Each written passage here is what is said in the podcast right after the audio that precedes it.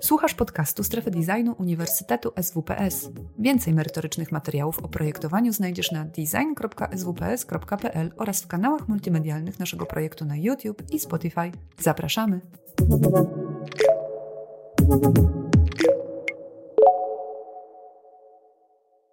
Spotkanie jest kolejnym z cyklu krakowskich w strefie designu, a krakowskich dlatego, że uruchomiliśmy nową filię Uniwersytetu w Krakowie, a w ciągu kilku najbliższych lat Wyższa Szkoła Europejska imienia księdza Józefa Tischnera zostanie zintegrowana z filią Uniwersytetu SWPS.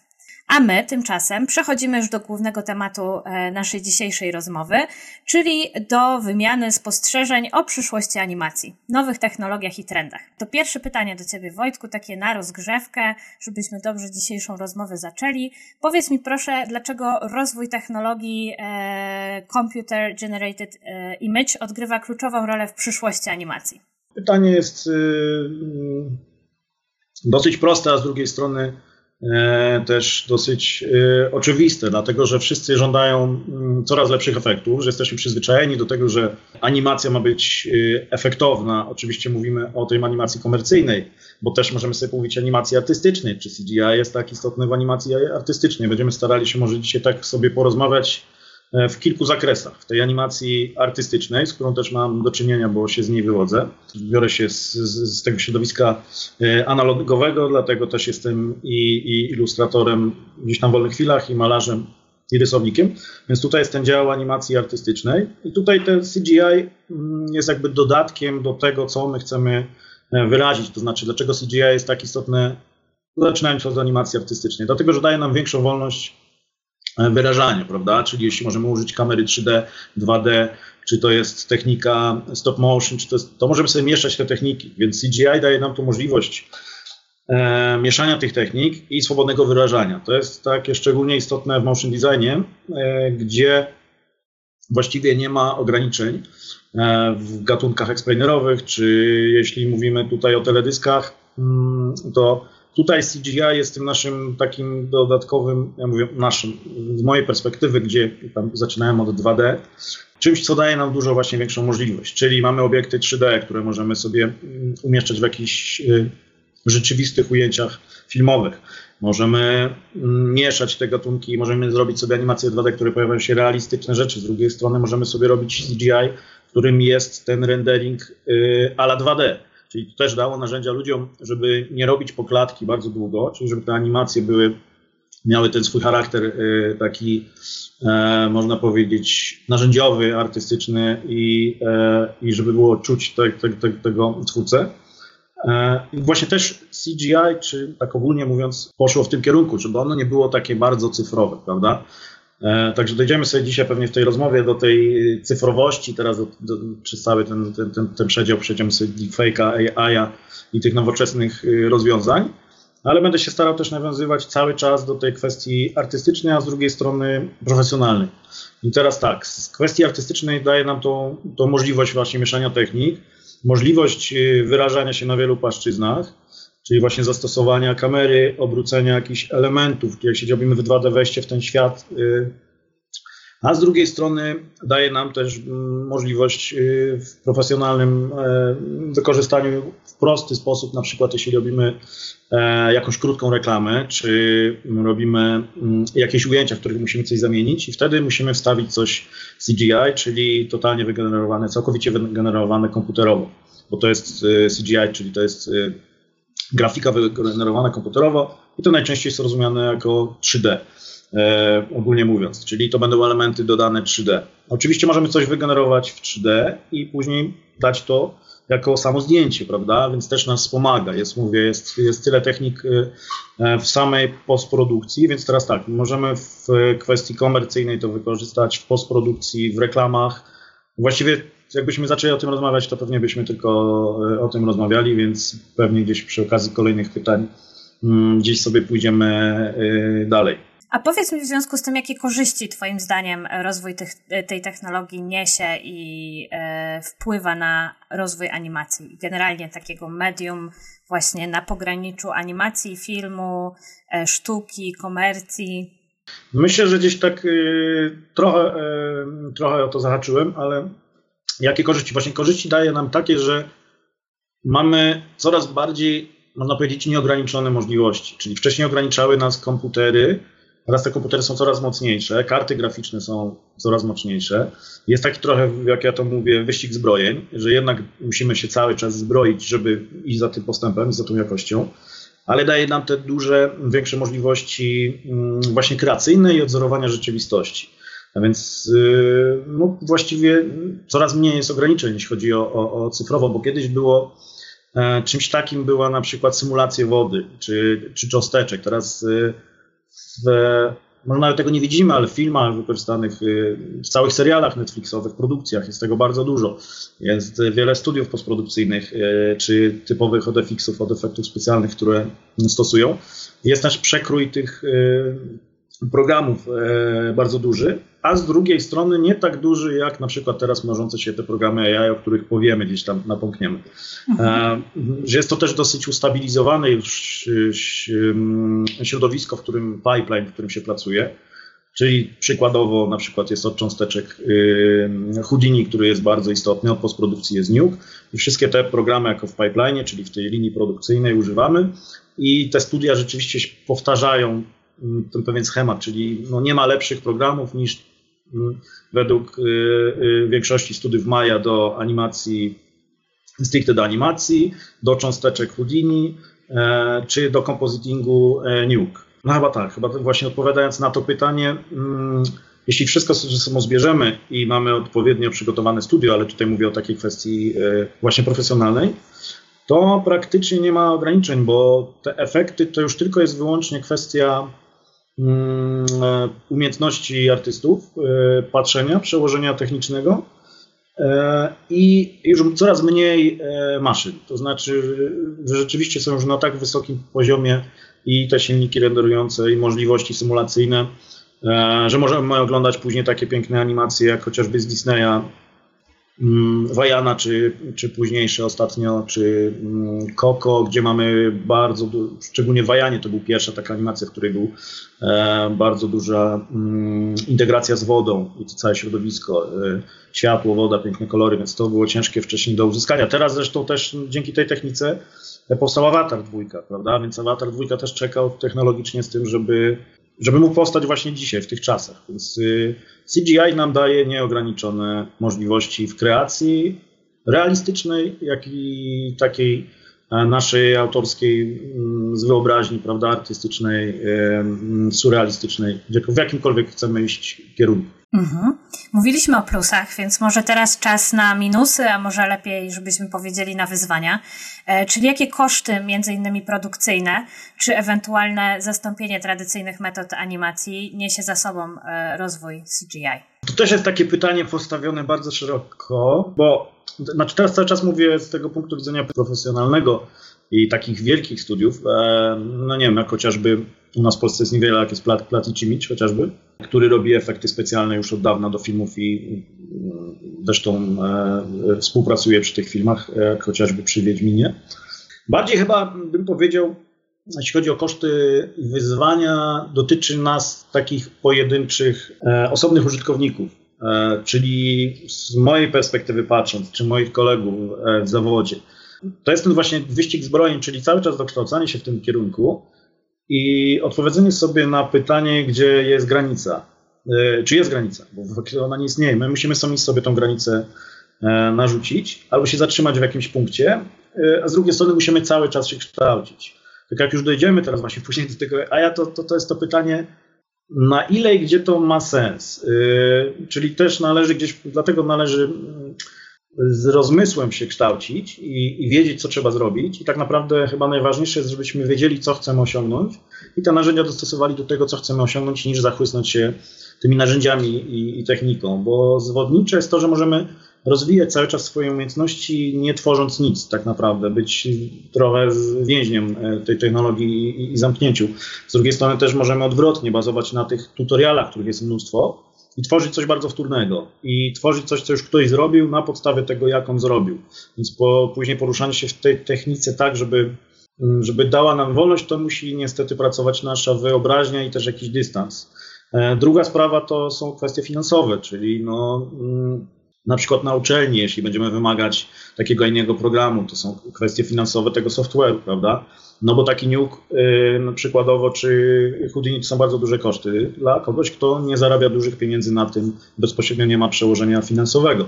Nie jest to taka inwestycja, która się zwróci, że mamy pewność. Z drugiej strony mamy właśnie Blendera, który jest darmowym e, e, softwarem i Unreal Engine, którego jestem też właśnie entuzjastą, e, dlatego że trochę właśnie rozbija ten rynek. Też jest pytanie, w którym kierunku to pójdzie, bo znowu pójdzie tak, że musimy kupować pewne dodatki, pluginy po to, żebyśmy coś szybciej osiągnęli. Czyli zobaczymy coś, że ok, to można zrobić jeszcze szybciej. No i teraz jest kwestia czasu, czy my chcemy poświęcić na coś 20 godzin za darmo swojego czasu, czy wykupimy coś powiedzmy za 200 dolarów, przyda nam się to jednorazowo czy więcej i spędzimy na tym dwie godziny. E, więc myślę, że pułapka jest taka, że mm, mm, ktoś, kto zacznie pracować albo pracuje bezpośrednio, cały czas musi wydawać, cały czas musi ten sprzęt odnawiać, upgrade'ować, jak to się mówi. Ale czy, a czy teraz, jeśli chodzi o produkcję studyjne, to byśmy już musieli pójść w innym kierunku, e, jeszcze dalej, czyli właśnie w kierunku studiów wirtualnych i, i, silnika Unreal, ale to mi się wydaje, że później coś, co nie dotyczy jeszcze nas e, jako takich e, użytkowników właśnie mm, czy tam jednoosobowych, czy małych, e, małych studiów. E, co do małych studiów, jeśli jeszcze mogę powiedzieć, bo w tych najczęściej pracowałem w kilkuosobowych grupach, do kilkunastu maksymalnie, to jednak one nie mają też czasu na to, żeby się tak szybko przestawić. Czyli jest pewien system, ten, time, ten, ten pipeline, który działa i dopiero po czasie wchodzą te nowinki, też nie wszyscy są chętni na to, żeby wprowadzić, bo to trzeba wprowadzić jakieś zamieszanie, jest chaos no na pewno większe firmy, które mają większy potencjał, prawda, więcej działów podzielonych, to one są w stanie to, to, to prędzej wprowadzić. Też mają bardzo dużych klientów i budżety, które pozwolą im na to, żeby zaryzykować, prawda? Czyli to jest podjęcie jakiegoś ryzyka i wejście w tym kierunku mm, no nieznanym, bo powiedzmy jest jakiś zespół, który przykładowo pracuje właśnie na tych 3D Maxach albo na Cinemie i nagle wchodzą nowe programy i czy ten no właśnie darmowy software, czy chociażby Unreal. I mm, tutaj nawet jak się uczy ten zespół, bo też to obserwowałem, to niekoniecznie wszyscy będą szli w tym samym tempie. Mają swoje równoległe prace, którą muszą wykonać i to jest też praca, którą trzeba zrobić dodatkowo, prawda? Więc już jeśli jesteśmy w tym rytmie, to, to nie jest y, takie łatwe, żeby to był taki przeskok.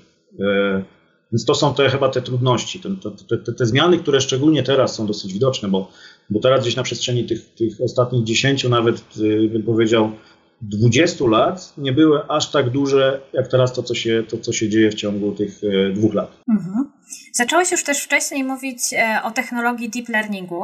E, I chciałabym, żebyś może nam wszystkim e, opowiedział, jak ta technologia może być wykorzystywana nie tylko do generowania animacji, ale też jakie na przykład konkretne zadania może ona automatyzować właśnie w kontekście tego, że część technologii tutaj może przyspieszyć nam wykonywanie różnych, e, różnych rzeczy. Przyznam, że właśnie ostatnio studiowałem ten temat, bo jest tak rozwinięty mm, i mnożą się wręcz te, te dodatki, te małe programiki, ale są już takie, które są mm, gdzieś tam echem się odbijają i, i wszyscy mniej więcej znają, jak y, Midjourney chociażby, czy Stable Diffusion do, do renderingu. Więc y, tutaj musielibyśmy powiedzieć o. Um, aha, jest jeszcze, y, jest jeszcze oczywiście Moka, pod którym e, też sobie powiemy, czyli Motion Capture. I tutaj mi się wydaje, że jest bardzo duży skok.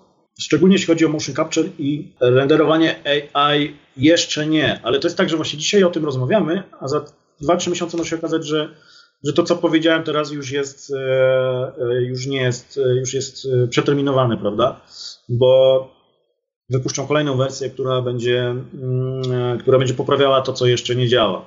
Więc na tyle, na ile jestem zorientowany, mm, można stworzyć całą animację za pomocą tylko narzędzi AI. To, jak ona wygląda, to dla mnie jest to jeszcze bardzo, bardzo pokraczne, takie nieporadne, ale też ma dużo takiej przypadkowości w sobie, którą okazuje się, że trzeba tym narzędziem kontrolować, że on jest e, taki niekiełznany.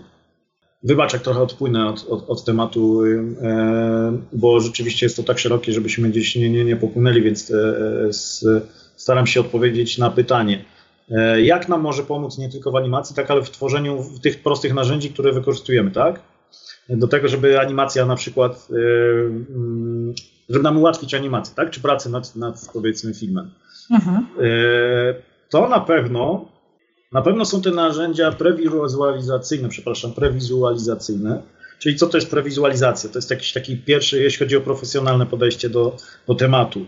E, prewizualizacja ruchu, czyli zamiast kreować jakiś ruch teraz y, w postaciach 3D, jeśli ktoś oczywiście się orientuje, bo, bo też tak przeskakujemy z tematu. Jeśli musimy, w tradycyjnej mm, technologii e, CGI 3D musimy mieć y, stworzony model. Model się składa z, z poligonów, czyli z tych y, elementów, e, w zależności ile jest tych poligonów, tych ścianek, to ten model jest cięższy i bardziej dokładny. E, później ten model musimy podczepić sobie pod, e, pod cały rig, czyli szkielet i tym szkieletem poruszać, żeby animacja, e, żebyśmy mogli zanimować. Więc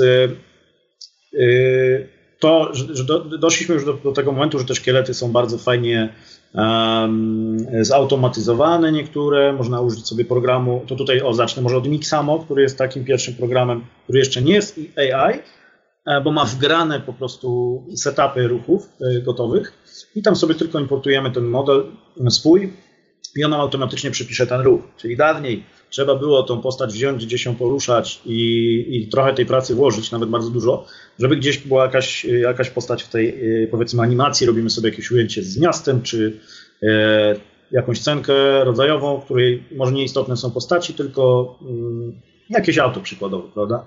Więc tutaj te postacie mamy już wygenerowane, ten ruch mamy wygenerowany, gdzie tylko sobie przepisujemy do modela. E, I możemy sobie ułożyć, ustawić tą kamerę jak chcemy i tak dalej. Teraz jak działa dalej ten, e, e, jakbyśmy szli dalej teraz, jeśli chodzi o, o sztuczną inteligencję.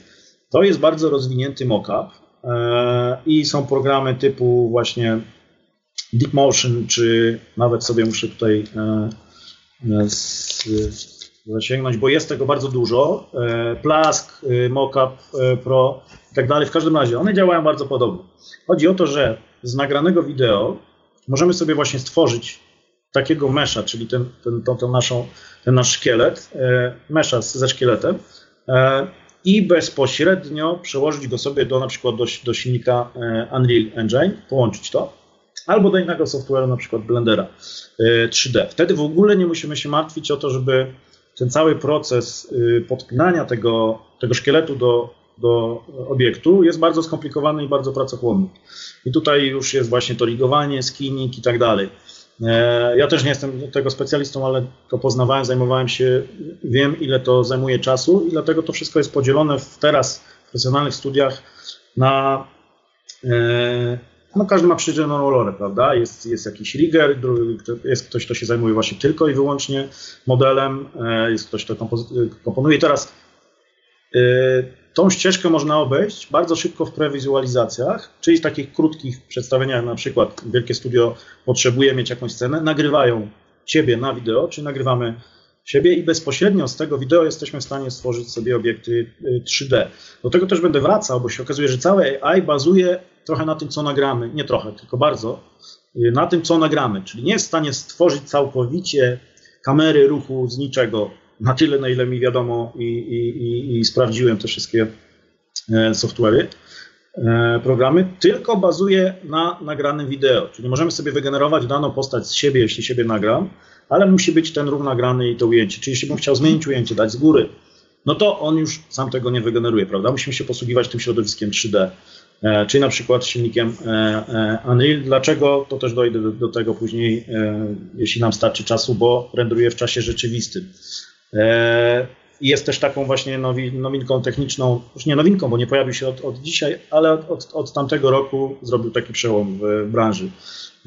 I teraz mm, możemy właśnie ominąć ten cały proces stworzenia tej postaci, ligowania nawet w Unrealu, tylko bezpośrednio już sobie wrzucić do tego silnika, obracać tylko kamerą, mieć już tą postać yy, gotową na podstawie nagranego wideo. Czyli on z tego wideo nam czyta ten szkielet, nawet kilka postaci szkieletu, bo to w zależności od tego, jaki to jest software. Z tego co widziałem, to Deep Motion właśnie jest taki bardzo zaawansowany i mm, to jest cała, yy, cała, powiedzieć, no mam kilka odłamów, więc to jest e, dosyć poważny mm, program, nawet nie tyle program, co firma, która za tym stoi. I oczywiście mówię, jest kilka mniejszych na nasz użytek, ale on widziałem, że tak e, profesjonalnie potrafi to przyłożyć. To tam jeszcze jest prepose. No właśnie, no może nie będziemy się wdawać w nazwy, bo tutaj bardziej chodzi o to, żeby wyjaśnić, jak to działa. E, więc reasumując w skrócie, działa to tak, że mamy nagrane wideo, wykorzystujemy sobie jakieś nagrane wideo z tłem, z greenboxem, e, czy z siebie nagrywamy i z tego możemy już sobie wyciągnąć ten szkielet, który jest ruchomy i przekładamy go sobie na, na obiekt w Unrealu, dopasowujemy go za pomocą tam pluginu. Oczywiście wszystko się wydaje takie proste, zawsze gdzieś jest jakaś droga, prawda? Yy, musimy jednak coś tam wpisać, gdzieś tam e, poklikać e, i mieć jakąś wiedzę w tym temacie, albo przerobić jakieś tutoriale, ale jest to na pewno droga znacznie łatwiejsza. E, czy jest bez błędów? Na pewno też ma jakieś błędy, ale do tego wracając do tej prewizualizacji, nawet w profesjonalnych studiach już właśnie czytałem, wykorzystują, dlatego że to nie wymaga takiej precyzji. Bo później, oczywiście, jeśli chcemy coś zrobić profesjonalnie, to teraz nam właśnie też sobie należy zadać pytanie, jak te nowe technologiczne nowinki nam służą e, w kwestiach e, takich e, amatorskich, a profesjonalnych, czyli do wykorzystania na przykład dla jakiegoś swojego filmu autorskiego, w którym sam zdecyduje, że są jakieś błędy dopuszczalne, albo tak go skonstruuje, że to nie będzie dla mnie istotne, a co innego, jeśli byśmy coś robili dla konkretnego klienta albo film profesjonalny, który na przykład by zdecydował, że mają być takie i takie zmiany po drodze, których nie możemy wykonać. Więc do tego też byśmy sobie doszli, bo na przykład nie możemy wykonać, zmienić e, czegoś, bo już to jest tak zautomatyzowane, że właściwie jakbyśmy do tego weszli, to się okazuje, że nie da się tego zmienić. Więc są pewne rzeczy, są uproszczenia, ale też nie da się tego, nie mamy nad tym takiej kontroli jeszcze, o może tak, w ten sposób. Mhm. Bardzo płynnie tutaj e, przeszedłeś do tego całego tematu związanego z wpływem sztucznej inteligencji e, na animację. E, I powiedz mi proszę, czy widzisz i właściwie jakie widzisz wyzwania związane z generowaniem tej automatycznej animacji, które e, mogą ograniczać oryginalność, kreatywność i unikalny styl artystyczny e, reżyserów czy właśnie animatorów?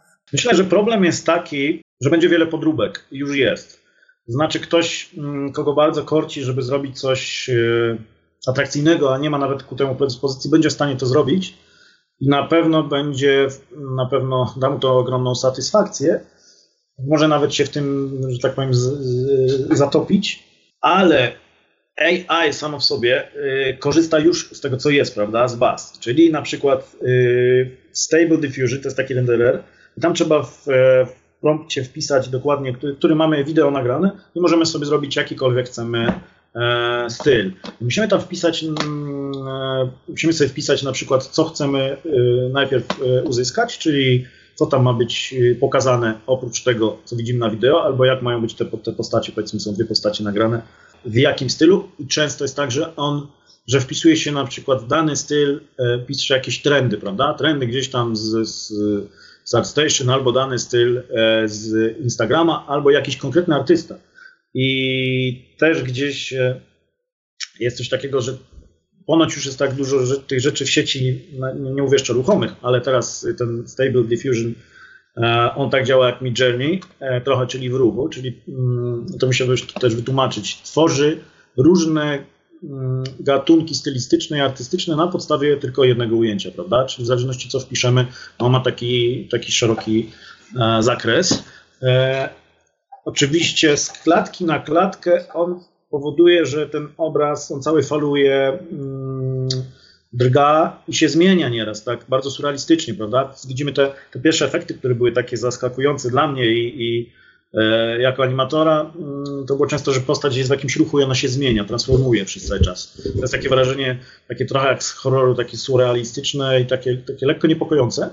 I to powoduje, że on e, AI e, jakby z klatki na klatkę nie zawsze, mm, jakby on zgaduje, co tam ma być, czasem sobie sam dopowiada, dopisuje, przez to raz mamy twarz, raz mamy trochę inną, tak dalej. Oczywiście na ten moment to jest rozwiązane tam jakimś denoiserem, czyli czymś, co tam e, to spłaszcza, są już, są już na to widzę narzędzia, ale nie do końca takie, żeby to było płynne. I w tym procesie całym wykorzystują dalej After Effectsa czy Premiere, żeby czyścić, żeby wypuszczać dane klatki i właśnie, żeby się nie pogubił. Czyli wykorzystujemy wideo. Na podstawie tego wideo tworzymy sobie e, animacje, e, tworzymy różne efekty, które właśnie chodzi, tak, wracamy do tej kreacji.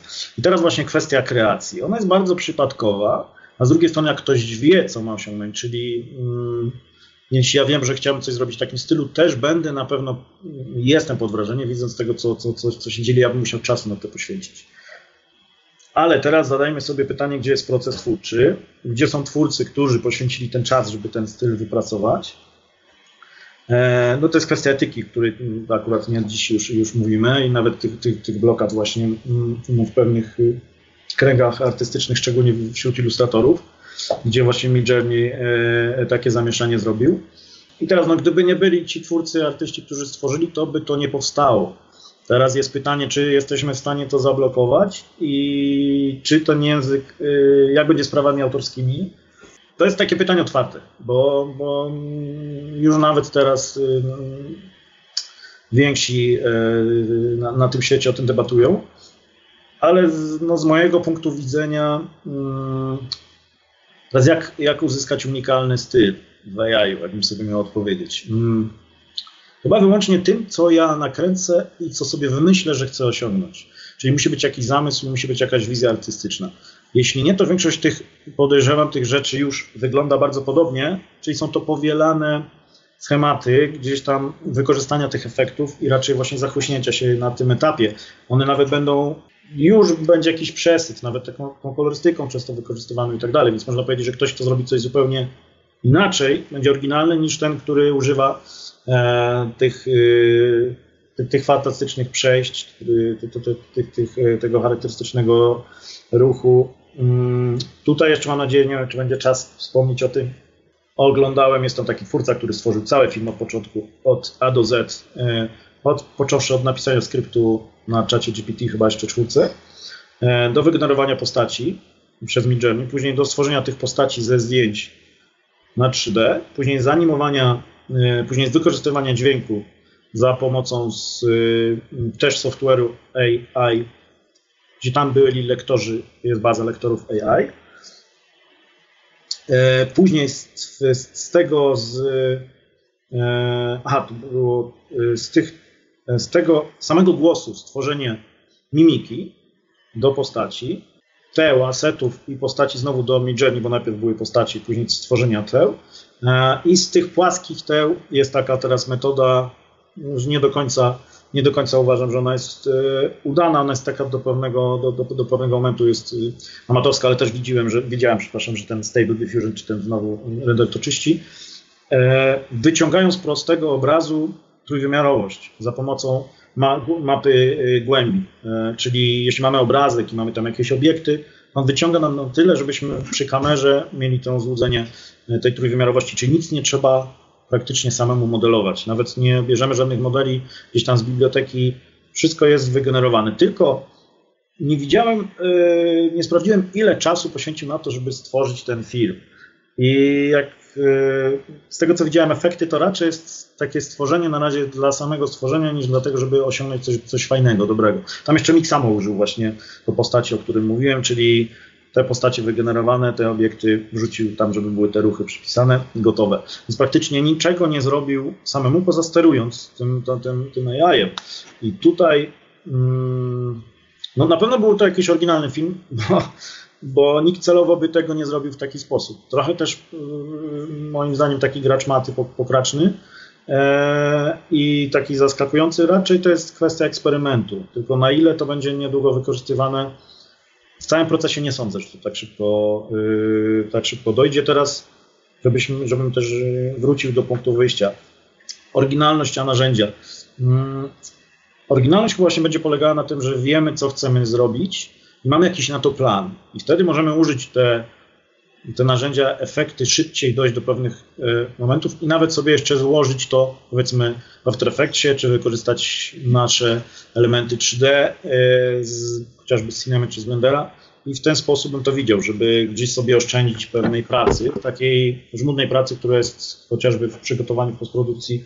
Mówię, na tyle nie mamy czasu, ale też są takie momenty, w których musimy tą pracę wykonać, której Cieszę się, że przez nią przejdę jako twórca. Ten proces jest ważny, ale jest czasem bardzo męczący. Już chcielibyśmy pójść dalej, tak? I tutaj ja, jeśli nas, nas e, z, z tego wyręczy, jak chociażby czyszczenie steł z green, e, z green screena czy wymazywanie jakichś elementów, wyciąganie mm, z wideo, czy chociażby teksturowanie obiektów szybkich. Bardziej tutaj widzę coś, co nam przyspiesza tę, tę możliwość kreacji, niż odebranie samej kreacji. Bo teraz do czego dążę? Myślę, że wiem, tak zakładam ze swojej perspektywy, że mm, ludzie, którzy, których ta kreacja jako taka mm, nie czują w tym spełnienia, ta, ta droga, y, mm, ta droga twórcza ich nie interesuje, oni chyba są najbardziej jakby zafascynowani y, tą technologią.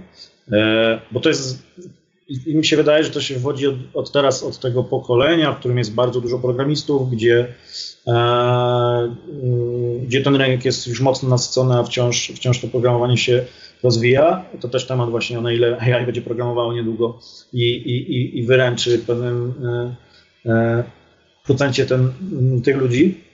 Ale tutaj się bierze z tego programowania, czyli z wpisywania czegoś, gdzie uzyskujemy obraz, tak? Mnie na przykład nie bawi wpisywanie tekstów, w których coś tworzy dla mnie obraz, bo ja bym chciał tworzyć ten obraz i ten sam proces wręcz mi go brakuje. To jest tak z malowaniem. No nie chciałbym, żeby coś za mnie malowało i ja spędzę ten czas. No, wręcz w drugim kierunku bym chciał pójść. E, żeby, te, żeby sobie tą, właśnie to jest ta, ta kwestia, żeby te, żebyśmy nie obsługiwali maszyn, tylko żeby maszyny pozwalały nam na, na rozwinięcie naszej, e, naszej kreatywności, skupienie się na tej twórczości, na tych pomysłach, niż na odwrót, żeby one to za nas zrobiła. A to w tym momencie trochę wygląda jakby jakbyśmy się odwracali rolami. E, no ale zobaczymy, w jakim kierunku to pójdzie, bo, bo wyjdzie na to, że będziemy nad tymi mm, kodami, nad tym promptami, tutaj nad, nad, nad tym tekstami wpisywali, to ma być jak najbardziej dokładne. I całą robotę tą odbierze nam, nam maszyna. E, już tak trochę od, odszedłem od tematu, ale to jeśli chodzi o takie zagrożenia. No te plusy to mówię, to jest na pewno ten cały system E, motion capture i to, że z tego wideo możemy e, e, uzyskać czy gotowe obiekty 3D, czy, mm, czy mm, właśnie jakieś formy stylizowanych, czy 2D, czy 3D animacji. Mhm. Brzmi rzeczywiście z tej Twojej opowieści to, że AI może tutaj uzupełnić proces tworzenia animacji. E, I dostaliśmy komentarz na czacie. E, pani Ksana napisała, że e, chciałaby tylko powiedzieć, że wiele ludzi, szczególnie młodych, nie zdaje sobie sprawy, z czym tak naprawdę jest animacja, ani z czym ona się wiąże. I tutaj pani Ksana sama dowiadywała się o animacji dzięki YouTube'owi. No i w szkole jest być może i plastyka, ale nie mówi się praktycznie nic o grafice komputerowej, czy też o animacji. A wydaje mi się, w sensie pani Ksanie się wydaje, że dobrze by było mówić już o takiej opcji rozwoju, zwłaszcza, że staje się ona coraz bardziej e, wszechobecna.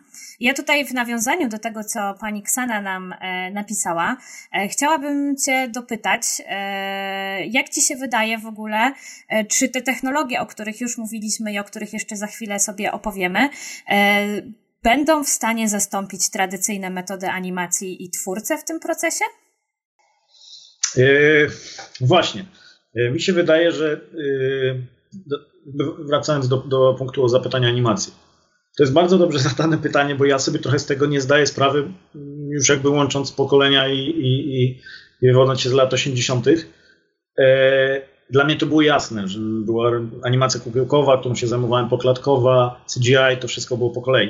I teraz, jeśli komputer coś za nas robi, to ci ludzie, młodzi teraz powiedzmy, którzy już zaczynają i i oni będą bardzo dobrzy w tym, ale oni nie będą wiedzieli, co za tym stoi, nie będą znali procesu, yy, czyli można powiedzieć, że maszyna ich wyręczy z tego, żeby mieli jakąkolwiek wiedzę o tym, że jest szkielet, musi, ruszać jakoś, prawda, jest fizyka, co to jest IK i tak dalej.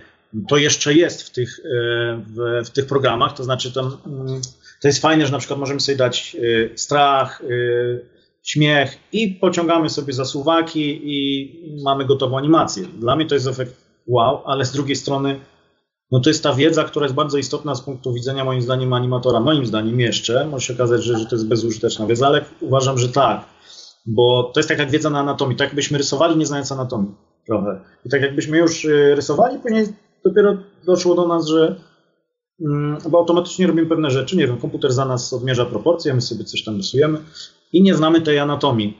E, nie znamy zasady działania mm, ruchu, czy fizyki nawet, E, właśnie, i teraz tak, animacja. Animacja kiedyś wychodziła na tym, że pierwsze, mm, powiedzmy, animacje Disneya polegały, ten rotoskoping był wprowadzony i tak dalej, żeby fizykę na przykład zrobić, prawda? Czyli żeby narysować jakiś szal, który się wokół postaci zaplata, czy żeby liście, to trzeba było wszystko zaobserwować i umieć to odwzorować. Umieć to z głowy tak naprawdę, nauczyć się tego, prawda? Jak fizykant, jak ja tak uczę takich podstaw, myślę, że mimo wszystko ma to sens, że jest fizyka, tak? Obiektu, coś wolniej spada, to są takie podstawy, przyspieszenie, zwolnienie, coś, co nadaje nam, e, jeśli będziemy e, jakość tego ruchu i definiuje ten ruch, więc teraz animacja to jest prowadzenie czegoś w ruch, później umiejętność odwzorowania tego, że z kulki możemy zrobić psa, albo możemy zrobić z kowadła na przykład zwierzę, albo że to kowadło jest powiedzmy jak z piórka się porusza, czy z chmurek coś wygenerować. I te narzędzia CGI właśnie mają nam pomagać w tym, że ta fizyka tam jest y, symulacje wpisywane. I ja, ja na szczęście się z tego cieszę, że ja tam sobie wpisuję symulację, ciężar i to robi za mnie i się bawię tymi symulacjami, ale mam e, wgląd w ten proces. A teraz tak, że my nie, nie mamy wglądu w ten, ten proces. Ten proces dzieje się gdzieś z tyłu, on schowany i dostajemy wynikową, prawda? E, gdzieś tam sobie na tych słowaczkach, w tych, tych, ale one są jak najbardziej uproszczone. I tutaj, czy to pokolenie, które zacznie robić w ten sposób i powiedzmy, jakby mm, wiemy, że technologia idzie do przodu, ale jakby nagle mieli się znaleźć w tym, żeby coś zrobić bez tej technologii, to nie będą w stanie zrobić niczego. Czy to będzie czy to będzie potrzebne, czy dojdziemy do takiego punktu, nie wiem. E, ale wiem, że zawsze wracamy do tego, że w sztuce na przełomie wieków do tej pory jest cenione na przykład malarstwo XVI wieku i ludzie malują mimo tylu stylów. E, ludzie doceniają właśnie ten warsztat, o którym mówiłem, doceniają to, że ktoś umie oddać. Nie chodzi mi o to, że odzorowanie e, takie czysto mm, kserograficzne czy fotograficzne, oddanie emocji, ale też umiejętność właśnie tego, że człowiek potrafi, mm, że potrafi, tak? My doceniamy drugiego człowieka, podziwiamy, ale masz talent, coś potrafisz, tak? Czy jak będzie to maszyna robiła, to czy on potrafi, czy potrafi fajnie obsługiwać maszynę, prawda? To jest, to jest ta kwestia kreacji.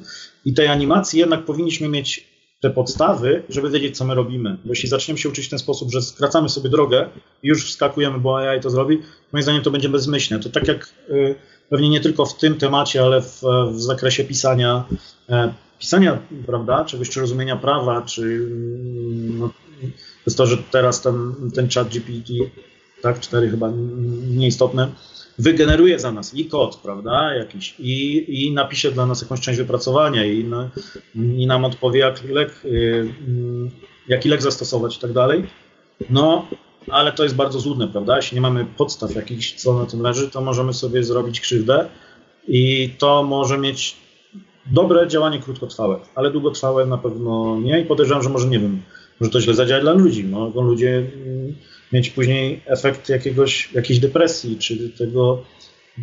Trudno powiedzieć, jak to, jak to zadziała, ale moim zdaniem bez tych podstaw y, to jest fajne dla, dla ludzi, mm, dla wszystkich, y, żeby używać, ale wiedząc, co się robi.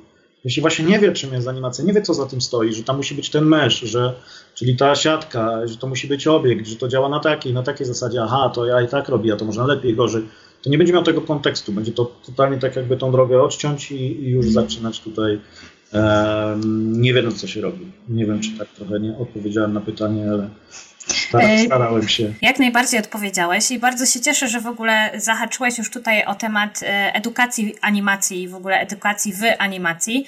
E, no bo miałam, jak wiesz, przygotowane dla Ciebie takie pytanie, jak tutaj moglibyśmy potencjalnie właśnie wykorzystywać te technologie, na przykład, nie wiem, rozszerzonej rzeczywistości czy wirtualnej rzeczywistości w uczeniu i doskonaleniu umiejętności animacyjnych. Pewnie nie tylko studentów, ale generalnie wszystkich, którzy w tym zawodzie chcieliby się odnaleźć. E, tak, na pewno jeśli chodzi teraz o, o dwa programy, które mm, się weszły teraz na ten, weszły na ten rynek profesjonalny, weszły, może źle, źle powiedziane, ale chodzi mi o Blendera i Unreala. Dlaczego? Dlatego, że Blender jest darmowy i porównując do tych programów, których pracowałem, obserwowałem ludzi, którzy pracują, jest świetnym rozwiązaniem. Ma na przykład świetne narzędzie, które mnie ekscytuje, jeśli chodzi tam mm, o malowanie w przestrzeni 3D, e, czyli nie, musi, nie muszę się już bawić w to, żeby rozkładać tekstury, żeby przez ten proces właśnie przejść, tylko mogę bezpośrednio łączyć te obiekty wymalowane z tym, to, to czego brakowało, po prostu czego brakowało. Jeszcze jakby to przełożyć na VR, e, do tego właśnie sobie gogle kupiłem, żeby eksperymentować. Niestety leżą bardziej niż, e, niż eksperymentuję, bo się okazuje, że te programy jednak mają swoje ograniczenia i i chociażby no, nie mają takich narzędzi jak w Photoshopie. Ale do czego wracając, y, wracając do, do tematu. Więc y, studenci uczą się wszyscy Blendera i rzeczywiście też, też na, do tego Blendera przerzucam, dlatego że, że jest to darmowy software i już jest na poziomie tych wszystkich. Kiedyś on był trochę wyśmiewany, on był tam nawet ja się uczyłem Blendera, próbowałem uczyć, to było 12 lat temu no to był zupełnie, miał ograniczone narzędzia. E, był, był powiedzmy takim, taką próbą do ściągnięcia tych, tych programów. Teraz jest e, i te darmowe renderery plus te dodatki. Teraz on współpracuje właśnie z Unrealem, z AI współpracuje z Blenderem. Gdzieś to wszystko idzie, to wszystko się bierze właśnie z internetu, z szerowania, czy z dzielenia się w sieci i tak dalej. I teraz ta współpraca z Unrealem. Teraz jak ja to widzę, co możemy sobie ułatwić i też o czym opowiadam studentom. No, na przykład wykorzystanie tego wirtualnego studia, czy wirtualnego środowiska, które ono jest w profesjonalnym środowisku wykorzystywane. Polega to na tym, że nie robimy rzeczy po procesie, czyli nie mamy green screena. Każdy już pewnie, wie, wygląda, co to jest green screen, blue screen, czyli to niebieskie, zielone tło, z którego wycinamy później postać, kluczujemy. To ułatwia nam bardzo szybkie wycinanie i kompozy kompozycję w przestrzeni różnych obiektów, tworzenie wirtualnych środowisk. Tylko mamy te ekrany, które przygotowujemy w środowisku mm, Unreala i na planie mamy gotową kamerę 3D, która współpracuje z kamerą rzeczywistą na planie, czyli mamy postać, kamerę i z tyłu to tło mamy zintegrowane, dużo lepsze odczucie rzeczywistości. Oczywiście wcześniej musimy to wszystko przygotować, co będzie z tyłu, ale możemy też korygować, zrobić sobie jakieś plany. Wydawało mi się, że to jest tylko i wyłącznie mm, na potrzeby profesjonalne, bo pierwszy raz właśnie użyto to w Mandalorianie, E, specjalnie po to cały, sobie, całą serię, cały serial sobie obejrzałem i naprawdę jestem pod wrażeniem, e, dlatego, że ma w sobie tą, mm, tego ducha jeszcze właśnie tych, tych, tych pierwszych Gwiezdnych Wojen, że tam jest i wykorzystana kukiełka i są makiety. Właśnie, możemy robić makiety, które później na tych ekranach złożymy ze środowiskiem 3D. Możemy te makiety, na przykład zrobić makiety sobie i zrobić y, zdjęcia tych, tych makiet, które przełożymy na obiekt 3D Yy, I jednocześnie możemy sobie coś wygenerować w 3D. To jest właśnie jeszcze, jeszcze osobny temat yy, z fotogrametrii, czyli technika fotogrametrii, która jest bardzo przydatna. Czyli zamiast coś modelować, bierzemy te słuchawki i osiągając te wszystkie detale, prawda, tro, trzeba by było się trochę namęczyć. No dobra, to jest nowy obiekt, ale biorę jakiś stary obiekt, stary budynek. Muszę go sfotografować najlepiej w oświetleniu takim ambientowym, czyli takim jednolitym, bez e, e, fotografuję, wrzucam do programu, ten program sam potrzebuje kilk, kilkunastu godzin, żeby mi przeliczyć, ale on automatycznie mi przekłada później to na obiekt i wrzucam go sobie do tej scenerii, więc jest kilka takich technik, które są naprawdę e, bardzo dobre i powodują, że my robimy, my pracujemy na tym i jest ten proces i jednocześnie też komputer robi swoje. Więc uważam, że to jest bardzo fajne. Fotogrametria jest taką przyszłością, nie trzeba będzie tego modelować wszystkich obiektów, E, jak ktoś modeluje, to wie, czy w tym środowisku chodzi o to, żeby te obiekty nie były za ciężkie. Z drugiej strony jest właśnie ten silnik Unreal, który nam daje możliwości praktycznie bardzo szerokie. Od stworzenia prostej gry do stworzenia skomplikowanej gry, do robienia, do renderowania całych filmów i przede wszystkim renderowania w czasie rzeczywistym. Jeśli tam miało paść pytanie, jaka jest ta różnica? różnica jest taka, że w każdym software'ze do tej pory 3D wchodziły karty graficzne coraz mocniejsze, żeby był ten render rzeczywisty. Czy to był jakiś Octane, czy Redshift, różnego rodzaju te silniki. V-Ray jeszcze nie był e, rzeczywisty, które dawały nam tą możliwość, że obracamy sobie obiektem i szybko uzyskuje efekt tego, jak te kolory wyglądają, jak światło pada, prawda? Wtedy trzeba było obrócić tą scenę, kliknąć, czekać nawet kilka minut i zobaczyć dopiero, jak on wygląda, prawda? Czy to jest właściwe ujęcie. Bardzo dużo czasu się traciło. Teraz są to silniki renderujące. No i Unreal jest tym silnikiem rzeczywistym. Wrzucamy sobie obiekt. I teraz o czym jeszcze wspomnę, co jest właśnie takiego ważnego w tym Unrealu, że on ma tą technologię pierwszy zastosował na Night, czyli ona powoduje, że ilość poligonów, czyli tej, tej siatki skomplikowanej, bo jeśli teraz mamy obiekt, który ma wyglądać hiperrealistycznie, musi mieć bardzo gęstą siatkę, żeby było widać detale. Jeśli jest z daleka, nie musi mieć. A on rozwiązał to tak, czyli musielibyśmy przygotować trzeba było przygotować coś pod gry, to był low polygon, czyli mała ilość poligonów, coś realistycznego, bardzo duża. Rzeźbiło się twarze w ZBrush'u, później trzeba było to na siatkę, na, na, na mapę taką specjalną, żeby to nie były poligony, bo komputer sobie nie dawał z tym radę. Po prostu liczył klatkę godzinami. E, teraz w czas rzeczywisty wrzucamy sobie ten obiekt i sam on nam dostosowuje w zależności od odległości, ile poligonów liczy. I robi to tak sprytnie, że wygląda to płynnie. No ten, ten, jeśli chodzi o Unreal'a, no na, naprawdę już tam były e, różne dyskusje, dywagacje profesjonalistów, czy on tam doścignie. Na pewno jest na tej drodze, że niedługo te silniki nie będą.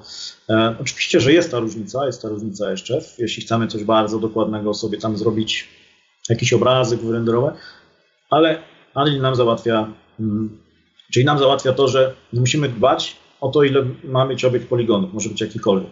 Możemy zastosować fotogrametry, czyli sfotografowany obiekt, z, który nam stworzymy ze zdjęć. E, czyli e, korzystamy z biblioteki, w której wszystkie te obiekty w Unrealu są darmowe, e, darmowe biblioteki, plus możemy kupować. Czyli mamy darmowe rośliny, skały, możemy sobie je tam zasadzać i mamy bezpośrednio to światło od razu, jakie chcemy. Ustawiamy sobie wszystko, mamy na żywo. Możemy sobie wystylizowane obiekty, które sobie pomalujemy na przykład w Blenderze, wrzucić i wszystko mamy na żywo, czyli nie czekamy na ten, na ten czas. Do tego możemy pracować z tą wirtualną kamerą na przykład w tym środowisku filmowym, czyli mamy u nas ten dział filmowy i wtedy tutaj wprowadzamy e, studio Unreal, a jednocześnie możemy korzystać i z animacji, e, e, łączyć gdzieś, przenikać ze sobą te środowiska i jednocześnie z, tutaj z grami, prawda? Więc to ma swoją przyszłość i generalnie też staram się patrzeć na to, żeby nie uczyć już, mm, zapominać o tych narzędziach, które są rzeczywiście już przestarzałe i powodują, że zadaję sobie pytanie, czy warto uczyć tego studentów. Raczej warto pokazać, że to tak działało, a teraz działa to inaczej, prawda? Więc ja teraz na razie wprowadzam to na zasadzie nowinek i mówienia o tym, niż, niż takim rzeczywistym planie. No, naprawdę jest bardzo szeroki y, ro, rozstrzał. To jest trakowanie, postprodukcja, podstawowe animacje, więc no, y, ten czas widzę, że już nam powoli się kończy, a, a, tych tematów jest naprawdę dużo. Tak, być może będziemy musieli zrobić dogrywkę. Natomiast cieszę się, że tutaj e, o tej edukacji zaczęliśmy rozmawiać, e, bo pani Ksana e, ma pytanie do Ciebie odnośnie właśnie programu i pyta Cię o to, co sądzisz o programie OpenToons i czy to jest w ogóle dobry program do tego, żeby zacząć zabawę z animacją, czy może są Twoim zdaniem jakieś lepsze na początek? Szczerze mówiąc, nie znam na tyle dobrze OpenTools. Musiałbym jeszcze, jeśli Pani Ksana by bardziej rozwinęła, ale może tak postaram się odpowiedzieć tak bardziej ogólnikowo. Hmm, narzędzie nie jest istotne, jeśli to jest, bo, bo studenci też przychodzą z nowymi narzędziami. Na przykład są odrębne narzędzia na tablet, na którym możemy bezpośrednio z y, Apple'a animować. I to jest bezpośrednio tylko i wyłącznie software przypisany do, mm, do Maca.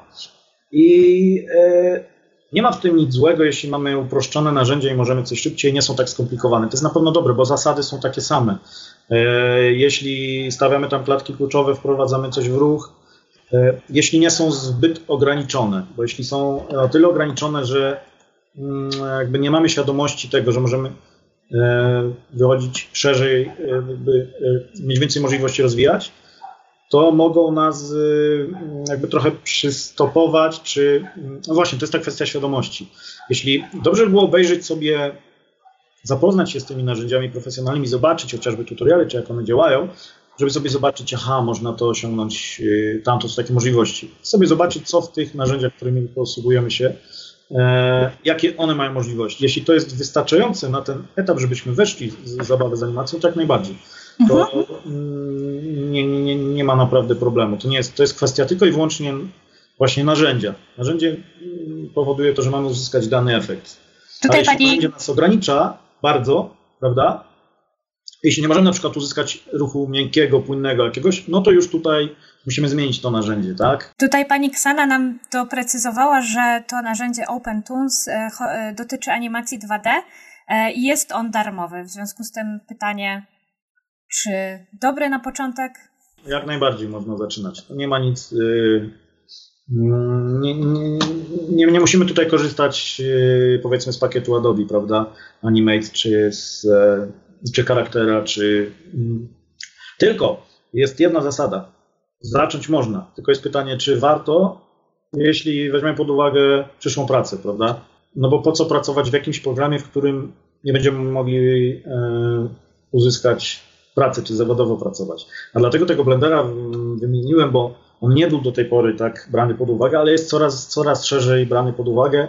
Już jest generalnie poważnie traktowany i jest w studiach. To oczywiście może być freelancerami, czyli wolnymi strzelcami, ale z zasady ktoś, kto zaczyna przygodę czy zawodowo, y, no to musi pójść do jakiegoś studia, musi, powinien jednak nabrać jakiegoś doświadczenia pracy z ludźmi innymi. E, I wtedy bardziej jest takim, e, no, wtedy staje się tym freelancerem, bo on decyduje się na tą ścieżkę, niż samemu sobie tam e, długie od początku jest freelancerem. Nie mówię oczywiście, że tak musi być, ale uważam, że ta droga jest zdecydowanie lepsza, bo tak można nabrać więcej doświadczenia. Więc jest pytanie, czy warto dużo czasu poświęcać temu narzędziu, bo może się okazać, że to narzędzie jest nieprzydatne w dalszej perspektywie, ale jeśli będziemy mogli przełożyć te swoje umiejętności na kolejne, bo one wbrew pozorom są bardzo podobne, to ja tutaj nie widzę problemu. To jest kwestia tylko i wyłącznie też e, indywidualnych umiejętności i takiego e, logicznego przełożenia rozumowania, bo ja widzę, że nie wszyscy po studentach to mają, bo ja biorę to z automatu, wydaje mi się, że to jest logiczne i tak dalej, a ktoś, kto ma pierwszy raz y, mm, zderzenie z tym programem, czuje się bardzo zagubiony i, i gubi się na takich podstawach, co, co, też niestety mnie w jakiś sposób jest moim problemem i martwi, ale, mm, ale później, e, jak już załapie, albo jak ma tą świadomość, że to jest timeline, to jest staw, a za, to później bardzo łatwo jest przeskakiwać z jednego programu na drugi. Więc to nie jest, nie jest ważne, może nawet lepiej ten, ten pro, od tego prostego zacząć. Pewnie. Mam tutaj ostatnie krótkie pytanie od pana Piotra. E, I pan Piotr pyta, czy orientujesz się może, czy w Polsce istnieje pro, istnieją profesjonalne kursy pomagające zgłębić e, UE4/5, jeśli dobrze przeczytałam. U, a, UE5, Unreal Engine. Być może. Okay. Yy, tak, aha, chodzi po prostu o Unreal. Z tego co wiem, to są i na pewno się narodziły, ale jakie to nie jestem w stanie powiedzieć. Na pewno online'owe kursy warto wykupić, są bardzo dobre bo po prostu są bardziej skondensowane i, i, i, i szybciej można się nauczyć. E, więc na pewno warto sobie zainwestować i kupić e, online'owe kursy. Nie powiem teraz dokładnie z czego, czy to jest z Gumroada, bo nie chcę tutaj się pomylić i chlapnąć. E, a czy są jako takie stacjonarne? Z tego, co się orientowałem, jeszcze nie było, ale może już są. Na pewno warto zainwestować w jeśli się jest pewnym tego, że, że, że, że, idziemy w tą stronę, na pewno to jest dobra inwestycja, e, żeby chociażby sobie wykupić taki kurs e, online'owy. Co do takiego teraz kursu właśnie systemu nauczania stacjonarnego, to uważam, że byłoby bez pracy, właśnie to jest bardzo istotne, co trzeba zrozumieć, bez pracy poza tym kursem i tak niczego nie, nie nauczymy się, nie zrobimy. Bo to jest też właśnie też to, o czym się rozmawialiśmy ostatnio przy tego typu programach i mm, to my na bieżąco możemy oglądać prowadzącego, mm, patrzeć co on robi, rozumieć to i sobie notować ewentualnie. Są, jeśli ktoś jest szybszy, to on może już próbować coś działać, ale nie ma szansy robienia tego bezpośrednio z nim. Więc taki kurs ma tylko i wyłącznie sens, jeśli jest to jakiś przyspieszony kurs, przepracowujemy w domu ten czas. Jeśli nie, to lepiej wykupić kurs online i po prostu obejrzeć sobie raz, drugi raz już robić to, co powiedzieliśmy, albo inna metoda. Ja robię tak, że notuję sobie, oglądam, notuję, zatrzymuję i później sobie to robię. E, I zastanawiam się, do czego to mogę użyć. Więc to jest taki system nauczania, który ja preferuję, czyli mówimy, mówię o czymś, pokazuję, ale wymagam tego, żeby ktoś notował. Jeśli ktoś nie to notuje, to później wróci powiedzmy za dwa tygodnie, on nic z tego nie pamięta. I nie ma szans, żeby się je nauczył po prostu. I też nie można wymagać wtedy od, od, od takiego prowadzącego. Chyba, że to jest taki skondensowany, duży kurs, ale tam jest taka masa wiedzy, to jest taki duży kombajn, że chyba taki kurs trzeba by robić e, po prostu, nie wiem, cztery miesiące i spotykać się chyba co drugi dzień. Może by było wtedy, miałoby to sens. Z mojego punktu widzenia oczywiście. I tym pozytywnym akcentem, chociaż nie wiem, czy kończenie kombajnem jest pozytywne, e, chciałabym Państwu e, bardzo podziękować za aktywny udział w dzisiejszym spotkaniu. Naszym gościem był animator, motion designer, composing artist, ilustrator, malarz i rysownik, jednym słowem człowiek od animacji, czyli Wojtek Brzozowski. Przypominamy, uruchomiliśmy nową filię Uniwersytetu w Krakowie, a w ciągu kilku najbliższych lat Wyższa Szkoła Europejska imienia księdza Józefa Tischnera zostanie zintegrowana z filią Uniwersytetu SWPS. Po więcej informacji zapraszamy na stronę.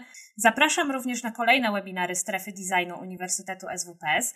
W międzyczasie natomiast zachęcam do czytania, oglądania i słuchania naszych materiałów na blogu Strefy Technologii Uniwersytetu SWPS, na YouTubie i w serwisach podcastowych, m.in. na Spotify.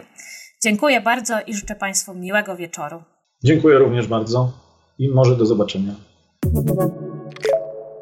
Thank you.